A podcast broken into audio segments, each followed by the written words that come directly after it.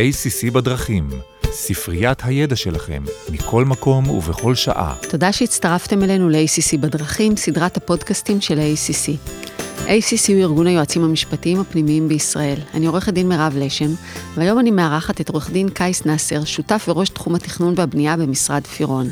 אבל, טאדאם, מהסניף החיפאי. וזה כמובן מרגש אותי מאוד, כי אמא שלי חיפאית, וביליתי המון סופי שבוע וחופשים בחיפה. הדודים שלי גרים בחיפה, אני מאוד אוהבת אותה. לקייס מומחיות וידע רב בליטיגציה בפני ועדות תכנון על כל דרגותיהן ובעתירות מנהליות, בג"צים שקשורים בתכנון מתארי, בשלטון מקומי, והוא גם חוקר ידוע באקדמיה בתחום זה, וכיום הוא מסיים פוסט-דוקטורט באוניברסיטת רייכמן.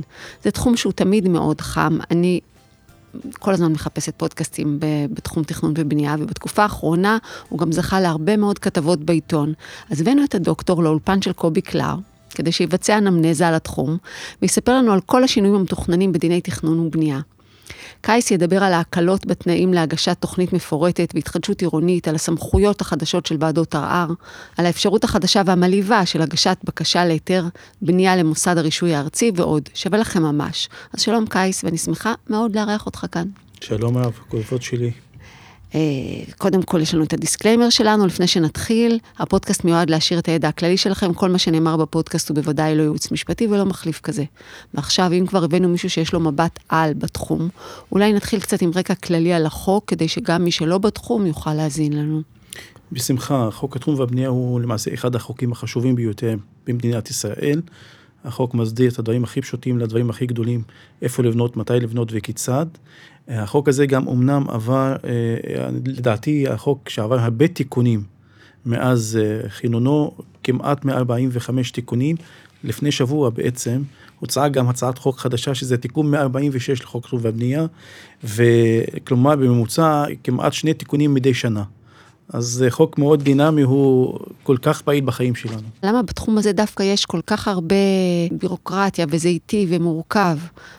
קיימת למעשה ביקורת כמעט אה, מתמידה, ולפחות בעשור האחרון, על מערכת התכנון והבנייה שהיא איטית, שהיא אה, מוקפאת לפעמים, היא לא כלכלית ליזמים, למי שירצה לבנות, וזאת בהשוואה למדינות אחרות בעולם. אה, זמן הוצאת היתר בנייה וזמן תכנון בישראל הוא זמן די ארוך ביחס למדינות אחרות, ולכן כל הזמן יש ביקורת ויש רצון ויש דרישה לייעל, לטייב את מערכת התכנון, שזה אומר לקצר את לוחות הזמנים, לייעל את העבודה של, של הוועדות המקומיות וגם הוועדות הארציות, ולכן לדעת העיסוק העיקרי שהיה למחוקק, לכנסת, בעשור האחרון זה איך לתקן את החוק בצורה שתבטיח לנו הליכים קצרים, אה, גם איכותיים. אה, אם אנחנו רוצים לתת תיאור למערכת התכנון במדינת ישראל, היא למעשה מערכת שבנויה כמו פירמידה. בראש הפירמידה נמצאת ממשלת ישראל, שהיא הגורם התכנוני העליון. ממשלת ישראל היא הגורם שלפי החוק מאשר תוכניות מתאר ארציות ותוכניות לתשתיות לאומיות. מתחת לממשלה יש לנו את המועצה הארצית לתכנון ובנייה והוועדה לתשתיות לאומיות שהן מאשרות את התוכניות שחולשות על כל מרחב המדינה או על נושאים עקרוניים בתוך המדינה שיש להם השלכה לאומית או ארצית. מתחת לזה יש לנו את הוועדה המחוזית ויש לנו בכל מחוז, יש לנו שש מחוזות, שש מחוזות ויש לנו בכל מחוז ועדה מחוזית אחת שהיא למעשה מכינה תוכניות מתאר מחוזיות לאישור המועצה הארצית, היא גם בעצמה מאשרת תוכניות עקרוניות בתחום אה, עיר או יישוב או אזור, כמו תוכניות שינוי ייעוד, אה, תוכניות אה, כוללניות ליישובים ולערים, ומתחת, כאילו בתחתית של הפירמידה, ברובד הכי מקומי זה הוועדות המקומיות. ובעניין הזה יש לנו שתי, שני סוגי ועדות, זה ועדות שהן, שהעיר עצמה היא הוועדה המקומית לתכנון ובנייה כמו תל אביב, הרצליה ועוד אחרות, ויש לנו סוג שני שזה ועדות מקומיות מרחביות, זאת אומרת כמה יישובים שייכים לוועדה מקומית מרחבית שמתכננת ועושה תוכניות שלפי החוק ניתנו לוועדות המקומיות, אלה לא תוכניות, מה שנקרא תוכניות דרמטיות, כמו תוכניות של שינוי קווי בניין, איחוד וחלוקה, אה, שינוי אה, גישות לדרכים, הן תוכניות חשובות, אבל הן לא תוכניות עקרוניות כמו שיש לוועדה המחוזית. אה, תוכניות שיש לנו בסעיף 62 אה, לחוק, אה, רשימה סגורה של תוכניות שהוועדות המקומיות יכולות לקדם ולאשר. וכאן צריך להדגיש שקיימת היררכיה מסוימת בין התוכניות, במובן זה שלא ניתן לאשר תוכנית מתאר מקומית או תוכנית מפורטת מקומית אם היא לא הולמת את התוכנית המחוזית שמעליה, ולא ניתן לאשר תוכנית מתאר מחוזית אם היא לא הולמת ותואמת את תוכנית המתאר הארצית שמעליה, וזה ממחיש סוג של שליטה של השלטון המרכזי בכל התכנון, בכך שגם התכנון המקומי, גם המחוזי, גם הארצי, אמור להבטיח את האינטרסים הארציים והלאומיים של המדינה. טוב, עכשיו אני מרגישה מוכנה יותר להתמודד עם השינויים בחוק ההסדרים. אני למעשה אתייחס אה, בדברים שלי לעיקר השינויים שהיו בחוק ההסדרים שאושר בתחילת יוני השנה, שהחוק הזה אה, היו הרבה תיקונים מסוגים שונים, אבל בעיקר דיבר על הרחבת סמכויות הוועדות המקומיות, קיצור לוחות זמנים לטיפול בתוכנית והקמת מוסד רישוי ארצי. החוק גם דיבר על הקלות מסוימות באפשרות להגיש תוכנית מפורטת על ידי בעלי עניין פרטיים, גם דיבר על האפשרות להקל במבחן הגשת תוכנית אה, לפי תמ"א 38 לחיזוק בתים משותפים. אמ, אני חושבת שחשוב מאוד להכיר את השינויים האלה גם ליועצים המשפטיים שלנו וגם ל... גם יזמים וגם חברות, כי זה בעצם יחול על זה, כולם. זה אכן, זה שינויים שנועדו להסיר עוד חסמים, או במילים אחרות, לתת עוד הקלות בתהליך התכנוני שיאפשר ליזום עוד תוכניות, לאפשר בינוי עוד יותר מהיר, ולכן אה, לדעתי יועצים משפטיים של חברות הבנייה אמורים וצריכים להכיר את השינויים האלה. עכשיו, אנחנו נתחיל עם הרחבת סמכויות של הוועדות המקומיות, סמכות חדשה שלא הייתה קודם לוועדה המקומית, שזה סמכות לשינוי ייעוד בתחום רשות עירונית מתעסוקה או מסחר למגורים. זאת אומרת, אם יש לי תא שטח שמאושר לתעסוקה ולמסחר, הוועדה המקומית היום, ללא צורך באישור הוועדה המחוזית, יכולה להפוך אותו למגורים. סמכות נוספת תהיה סמכות להגדלת השטח הכולל המותר לבנייה בתחום רשות עירונית, במגרש בו מצוי מבנה שאינו מבנה הטעון חיזוק. וכאן יש לנו כמה... כמה אופציות. אם אנחנו מדברים על פרויקט של הריסת בניין קיים ובנייתו מחדש, אנחנו מדברים שהוועדה המקומית רשאית לתת לנו באותו פרויקט 100% תוספת זכויות מעל הקרקע ושטחי שירות מתחת למפלס הקרקע וגם שטחי ציבור שעד 10% מהשטח המותר לבנייה בתוכנית המאושרת לאחר ההגדלה. אפיק אחר זה כשיש לנו מגרש שהוא פנוי, אין בו בניין. אז הוועדה המקומית רשאית לאשר 80% מעל הקרקע ועוד שטחי שירות מתחת לפני הקרקע ועוד אותו דבר 10% שטחי ציבור מסך הכל השטח המותר לבנייה. אפיק נוסף, זה האפיק השלישי, זה תוספת לבניין קיים, שאז הוועדה המקומית רשאית לאשר 50 אה, אחוז מעל הקרקע ועוד שטחי שירות מתחת לפני קרקע ושטחי, אה, אה, שטחים לצרכי ציבור עד 14 אחוזים מהשטח שנוסף מעל הקרקע. עכשיו, הסמכות הזו של הגדלת השטח המרבי המותר להגדלה בבנייה, התיקון החדש הכפיף את זה לגודל היישוב.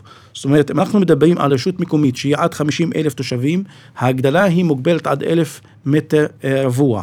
אם אנחנו מדברים על רשות מקומית שהיא בין 50 אלף ל-100 אלף תושבים, ההגדלה היא פי 2, 2,000 מטר רבוע, ואנחנו מדברים על רשות מקומית שהיא מעל 100 אלף תושבים, אז אנחנו מדברים על 3,500 מטר מרובע, ובוועדה עצמאית, שזה ועדה מקומית עצמאית או עצמאית מיוחדת, שזה מסוג מיוחד שאני אדבר עליו בהמשך, של ועדות מקומיות, יש לנו הגדלה של עד 5,000 אה, מטר רבוע. אז כמה זכויות, וצריך לעמוד גם בגודל של היישוב. נכון. זה שני, שני נכון, תנאים. נכון. אה, אה, עכשיו, כמובן יש לזה מגבלות, זאת אומרת לא מותרת סטייה מתוכנית מתאר כוללנית, כמובן גם אין לעשות שימוש בסמכות הזו במקרים שאנחנו מבקשים להכשיר בנייה לא חוקית, אה, אם הבנייה הסתיימה אחרי 1 לינואר 18, והתנאי השני, שיעור החלק שנבנה שלא כדין במגרש עולה על 20% מהשטח הכולל המותר לבנייה לפי התוכנית שחלה על המגרש בעת הבנייה שלא כדין. עכשיו, מגבלה נוספת, אם המגרש כולל מבנה לשימור בתוכנית מאושרת או מופקדת, אה, אז לא תהיה סמכות לוועדה המקומית לתת לנו את התוספת הזכויות הזו. אה, גם לא ניתן לעשות שימוש בסמכות החדשה הזו אם לא הופקדה תוכנית כוללת להתחדשות עירונית או תוכנית כוללנית החלה על מרבית שטח מרחב התכנון אה, עד כאילו חמישה, חמש שנים מאז חוק ההסדרים, מאז ראשון ליוני 23, זאת אומרת אם עד שנת 28 אין לי במרחב התכנון של הוועדה המקומית תוכנית להתחדשות עירונית, הוועדה המקומית לא תוכל לממש את הסמכויות החדשות האלה. אה, כמובן יש לשים לב שתחולת החוק היא לא מיידית, זאת אומרת תוכניות שהיו או שנמצאות בקנה של הוועדות המחוזיות, לא ניתן עכשיו להחזיר אותן לוועדה המקומית ולהמשיך בוועדה המקומית. הם יישארו בוועדות המחוזיות, יסתמשו שם, החוק יתחיל לגבי תוכניות חדשות ולא תוכניות שהן אה, תלויות. תהליך. עכשיו, סמכות נוספת של הוועדות המקומיות, אה, אה, ואנחנו, למה אנחנו מקדישים זמן לזה? משום שהנושא של קידום תוכניות בוועדות המקומיות יש לו יתרון, שזה זמן יותר קצר בהשוואה לוועדה המחוזיות, וגם יש לוועדה המקומית היכרות עם השטח ועם התושבים, ולכן חשוב שיועצים משפטיים של חברות בנייה וכל בעלי עניין שעוסקים בתחום, ידעו שהיום נפתח פתח או נפתח אפיק. חשוב מאוד בוועדות המקומיות לקיים אה, פרויקטים שיש להם משמעות רבה למרחב שלנו. הסמכות נוספת שיש לנו בחוק ההסדרים זה הגדלת השטח המותר לבנייה במגרש לצורכי ציבור, שזה סמכות חדשה שלא הייתה קיימת קודם, אה, וגם יש לנו הוספת שימושים למבני ציבור במגרש לצורכי ציבור. כלומר, אם יש לנו מגרש שמאושר בתב"ע, בתוכנית המאושרת לצורכי ציבור, הוועדה המקומית יכולה להוסיף עוד שימושים. שמותרים כשימושים אה, למבני ציבור, ובלבד שזה לא סותר תוכנית מתאר כוללנית, שזה גם לא, אה, אנחנו לא מדברים על מגרש שהוא נמצא במרחב של התחדשות עירונית, וגם שאין בהוספת השימוש הזו כדי לסכל אה, מימוש מבני ציבור כפי שקבעה אותו הוועדה המחוזית. עכשיו לעניין זה מבני ציבור לצורך החוק הם למעשה מבנים לצורך חינוך, רווחה, דת, תרבות או מוסדות קהילתיים. עכשיו אה, סמכות אה, אה, נוספת שיש לוועדה המקומית בחוק ההסדרים, זה חלוקת מגרש המיועד לאזור המגורים בנחלה, עד שלושה מגרשים, זה מאוד חשוב ליישובים קהילתיים, לקיבוצים, שניתן לפי החוק ההסדרים החדש, הוועדה המקומית מוסמכת לחלק, להציע חלוקה לשלושה מגרשים ושינוי ייעוד של עד שניים מהם למגורים. וכמובן במגבלה של 500 מטר אה, או שליש מהשטח של, ה, אה, של, ה, של המגרש. עכשיו, אה, אלה כאילו חבילה די מרשימה של הרחבת סמכויות לוועדות המקומיות, שעוד פעם, הם נועדו להקל יותר את התהליך התכנוני, שכל, לא כל דבר או לא כל תזוזה תכנונית נפנה לוועדה המחוזית. היום אנחנו יודעים שבנוסף לסל הקיים של סמכויות הוועדות המקומיות, יש לנו סל די משמעותי שהוסף לנו בחוק ההסדרים ושראוי לנצל אותו. אני שומעת מהדברים שאתה אומר שני דברים. אחד, יש הרבה הקלות אה, של, אה, שאפשר לעשות, לבנות יותר, גם בנחלות, אה, אתה יכול לחלק כן. אותם לשלוש, וגם, זה כמו שעורכי דין אוהבים להגיש את התביעה ב... לוד ולא בתל אביב, כי שם יש יותר מקום, אז אתה תגיע לוועדה המקומית, אתה מן הסתם תזכה, גם הם מכירים יותר טוב וגם אה, יכול להתקדם יותר מהר, אז זה גם יותר גמישות. זה, גם, זו תחושה מציאותית, זאת אומרת, אם אנחנו בודקים בצורה אמפירית אה, לוח הזמנים של תוכנית בוועדה מקומית, היא בוודאי קצרה מתוכנית בוועדה מחוזית. היא גם היא פחות מסורבלת מתהליך בוועדה מחוזית. גם היזם או התושבים מכירים את האנשים ששולטים בתהליך בתוך העירייה או בוועדה המקומית. אה, ולכן גם יכולים להשפיע או לתרום לקידום התהליך. אה, יש כאן אה, חלק די נכבד של השתתפות הקהילה המקומית, בין לטוב ובין לרע, אבל זה, זה תהליך שהוא נמצא ברובד המקומי, ולכן בא המחוקק ואמר, במקום לתקוע כל דבר בוועדה המחוזית, וייקח לזה הרבה זמן, ויש הרבה פק, פקטורים והרבה גורמים שיכולים להשפיע על התהליך עד כדי תקיעתו, או, או הקפאתו ממש, יש לנו היום אפיק בוועדה המקומית. שכל אדם שחושב שהמגרש שלו מתאים לאפיקים האלה, הוא מוזמן לבדוק אותם ולנצל אותם. חשוב מאוד. יש עוד שינויים אה, מיוחדים שקשורים לסמכויות ועדה מקומית? אה, עכשיו, דבר מאוד חשוב זה הסוג של ועדה מקומית. החוק מבדיל בין ועדה מקומית רגילה לבין ועדה מקומית מוסמכת. מה זו ועדת מקומית מוסמכת? היא ועדה שבנוסף לסמכויות ש, שיש לוועדה רגילה, יש לה סמכויות נוספות שהן כמעט דומות ל... אה, ועדה מחוזית, זה זאת אומרת, לש, למשל תוכניות לשינוי ייעוד בשטחים מסוימים, בהגבלות מסוימות. אה, תוכניות לבנייה מסיבית יותר מאשר בתוכנית רגילה. עכשיו, על מנת שהוועדה המקומית תהיה לה סמכויות כאלה, היא צריכה הסמכה משר הפנים. עכשיו, מה עשה חוק ההסדרים היום? במקום המצב המשפטי שקודם לכך שהוועדה המקומית צריכה להוכיח מערך אכיפה גדול ואפקטיבי ומה שנקרא אה, לוגיסטיקה איתנה להתקדם אה, במרחב התכנון שלה. היום לפי חוק ההסדרים אה, רשאי שר הפנים להסמיך ועדה מקומית כוועדה אה, מוסמכת בתנאים יותר אה, קלים. מדובר כאן בבדיקה של מערך אכיפה בוועדה המקומית, שהיא מספיק בדיקה שמכהנים בוועדה המקומית מהנדס ועדה, תובע מוסמך ומנהל פיקוח, ושיש לנו סקר עבירות בנייה שהוא מעודכן וקיים. זאת אומרת, זה, ו, ו, וזו להבדיל מכל התנאים המגבילים שהיו קודם לכן, אה, כמובן לפי החוק ההסדרים, גם הסמכה ראשונה אה, לא תפחת משלוש שנים. אני, אני מציין את הדבר הזה משום שאנחנו לאחרונה היינו עדים לכמה מקרים שבהם שר הפנים משך סמכויות מוועדות מקומיות, למשל חיפה. היה החלטה למשוך את הסמכויות, היום מדברים איך להחזיר להם את הסמכויות. למה זה חשוב? עוד פעם, כי יש כאן אה, אה, מתן כוח לוועדה המקומית לתכנן ולתכנן בצורה יותר מסיבית, בצורה כמעט דומה לוועדה המחוזית. זה נותן ודאות. של נכון. שלוש שנים זה ודאות. אה, זה טוב, אתה אומר, בסך הכל?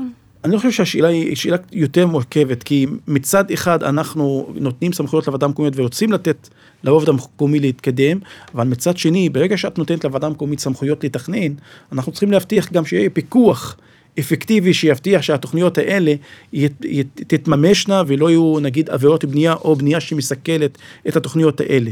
ולכן אני חושב שהדבר הזה צריך לבדוק אותו במבחן הזמן, במבחן המציאות. הבטחת לנו הקלות וקיצור זמנים. אכן, אחד התיקונים בחקיקה נוגע גם להעברת אה, תוכנית בסמכות ועדה מחוזית לתוכנית, למועצה הארצית תכנון ובנייה.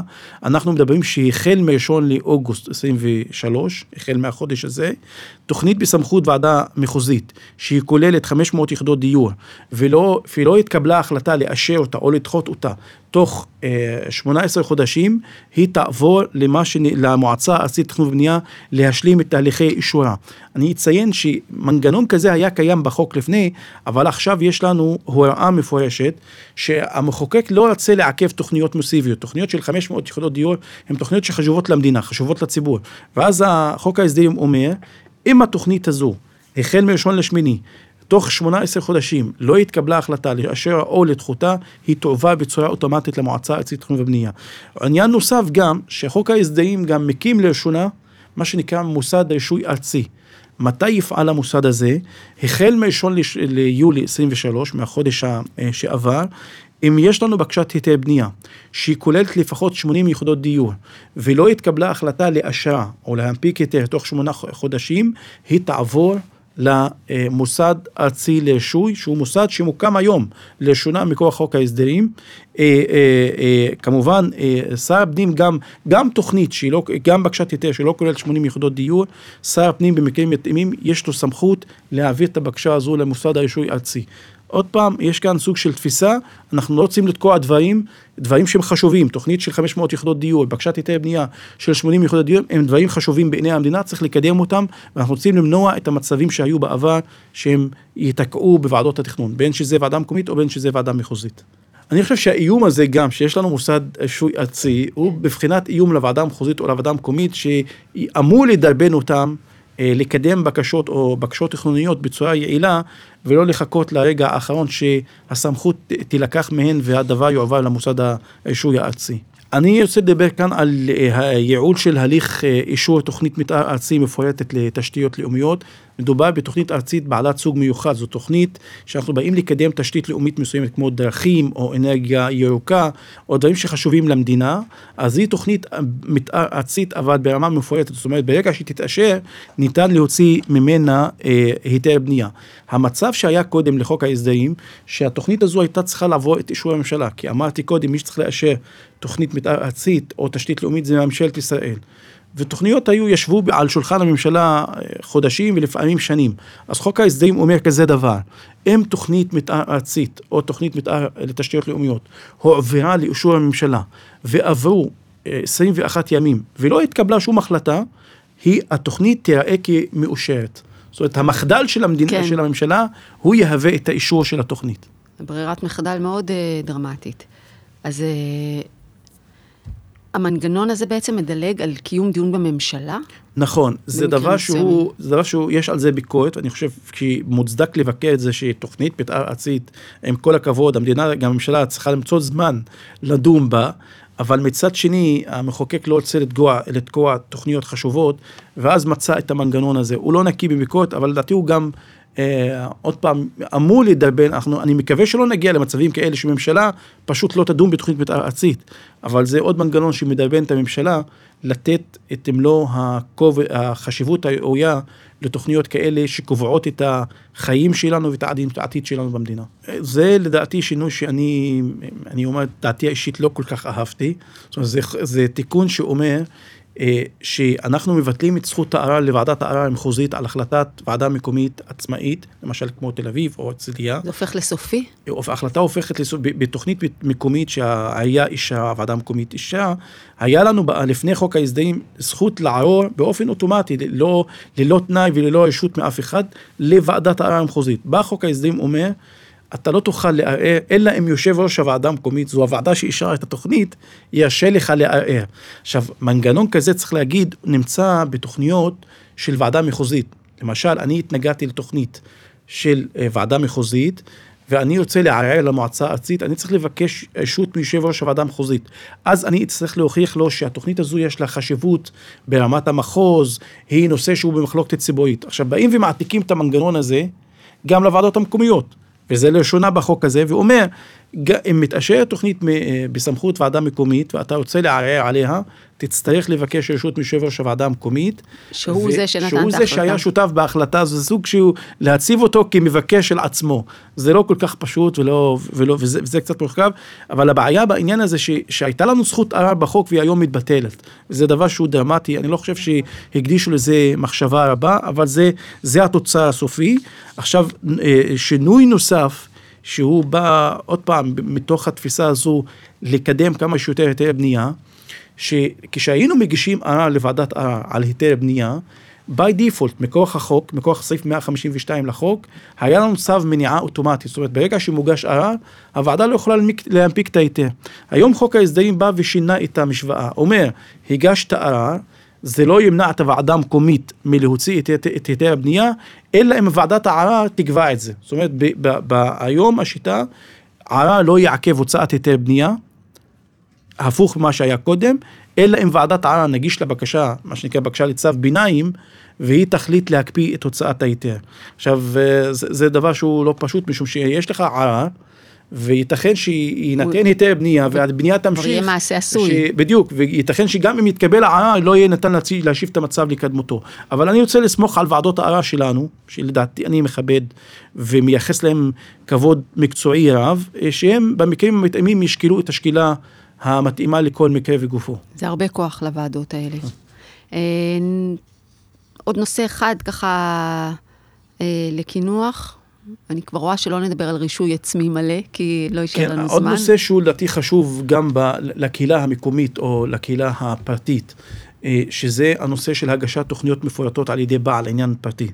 זאת אומרת, אנחנו רגילים שרשויות מקומיות או חברות גדולות שהן מגישות בקשות לתוכניות, אה, לתוכניות אה, מפורטות, בחוק יש לאדם פרטי סמכות להגיש או זכות להגיש תוכנית מפורטת על הקרקע שלו. המבחן שהיה לפני חוק ההסדרים שהוא צריך להוכיח זכויות ב-70 אחוז, 75 אחוזים מהקרקע שנכללת בתוכנית. חוק ההסדרים בא ונתן עוד הקלה, אומר אתה צריך להוכיח, מספיק שתוכיח 60 ושישה אחוזים בלבד שהקרקע שנכללת בתוכנית היא בבעלות הפרטית שלך, אז תוכל להגיש אה, את התוכנית, שזה מרחיב את מעגל הזכאים להגיש תוכנית מפורטת, וזו הקלה לדעתי משמעותית וחשובה. הקלה נוספת היא בבניינים משותפים. וזה בתחום תמ"א 38. אה, בחוק ההסדרים החדש, אנחנו למעשה, מפקח הבתים המשותפים רשאי לאשר ביצוע עבודה ברכוש המשותף להריסת בניין לפי תמ"א 38 על פי תביעה של, אה, אה, שבבעל, של אנשים שבבעלותם שני שליש, שני שליש מהדירות בבניין המשותף וזאת במקום רוב של 80 אחוז כפי שהיה לפני חוק ההסדרים. אז עוד פעם, זה הקלה גם בתחום הגשת תוכניות מפורטות על ידי בעל עניין פרטי, וגם בתחום הגשת תמ"א 38, שהיום במקום רוב של 80 אחוז, אנחנו, המחוקק מסתפק ברוב של אה, שני שלישים מהדירות בבניין. זה חשוב גם לחברות התחדשות עירונית, שיהיו מודעים לזה. נכון, נכון. אז... דבר נוסף, אה, זה תחילת העבודות. אישרנו תוכנית, קיבלנו היתר בנייה, אנחנו עדיין צריכים את האישור של הוועדה המקומית, מה שנקרא אישור תחילת עבודות. עכשיו, לפי חוק, החוק לפני חוק ההסדרים, את האישור לתחילת העבודות הייתי צריך לקבל, הבעל ההיתר היה צריך לקבל מרשות הרישוי, שזה מהנדס הוועדה המקומית וראש הוועדה המקומית. היום, כהקלה נוספת בתהליך, חוק ההסדרים קובע שמי שצריך לתת את האישור, מהנדס הוועדה המקומית בלבד, לא צריך את היושב ראש. אה, אה, לתת את האישור הזה. המהנדס לבדו יכול לתת את האישור. כי זה כבר בעצם יותר טכני, התמלאות נכון. התנאים. אז ממש אה, אנחנו בסיום, אנחנו רצינו לדבר גם על, קצת על רישוי עצמי, אבל זה נושא מאוד מורכב, תצטרך לבוא אלינו עוד פעם פשוט, אין ברירה. בשמחה. וכמה טיפים, עצות פרקטיות ליועמ"שים ש... אה, אה, אני לא מקנא ממי שעוסק בתחום התכנון והבנייה בישראל, זה תחום שעם הרבה חקיקה, עם הרבה תקנות, עם הרבה נהלים, עם הרבה מסמכי מדיניות, זה מצריך בקיאות וידע ושליטה. אז אה, העצה שלי לעמיתים שלי, החברים שלי, היועצים המשפטיים בארגונים ובחברות בנייה, לשלוט בזה, להכיר את זה, גם זה לא בושה להתייעץ עם מי שצריך להתייעץ איתו, והכל במטרה לאפשר ללקוח שלנו דרך ברורה להיתר הבנייה וגם בצורה שקופה וחוקית והוגנת לכל הציבור. תכנון ובנייה נהיה קצת כמו מיסוי, אתה צריך... אה, ייתכן שיותר מורכב אפילו. אה, תודה רבה, וכבר השגתי ממך עוד פודקאסט. תודה.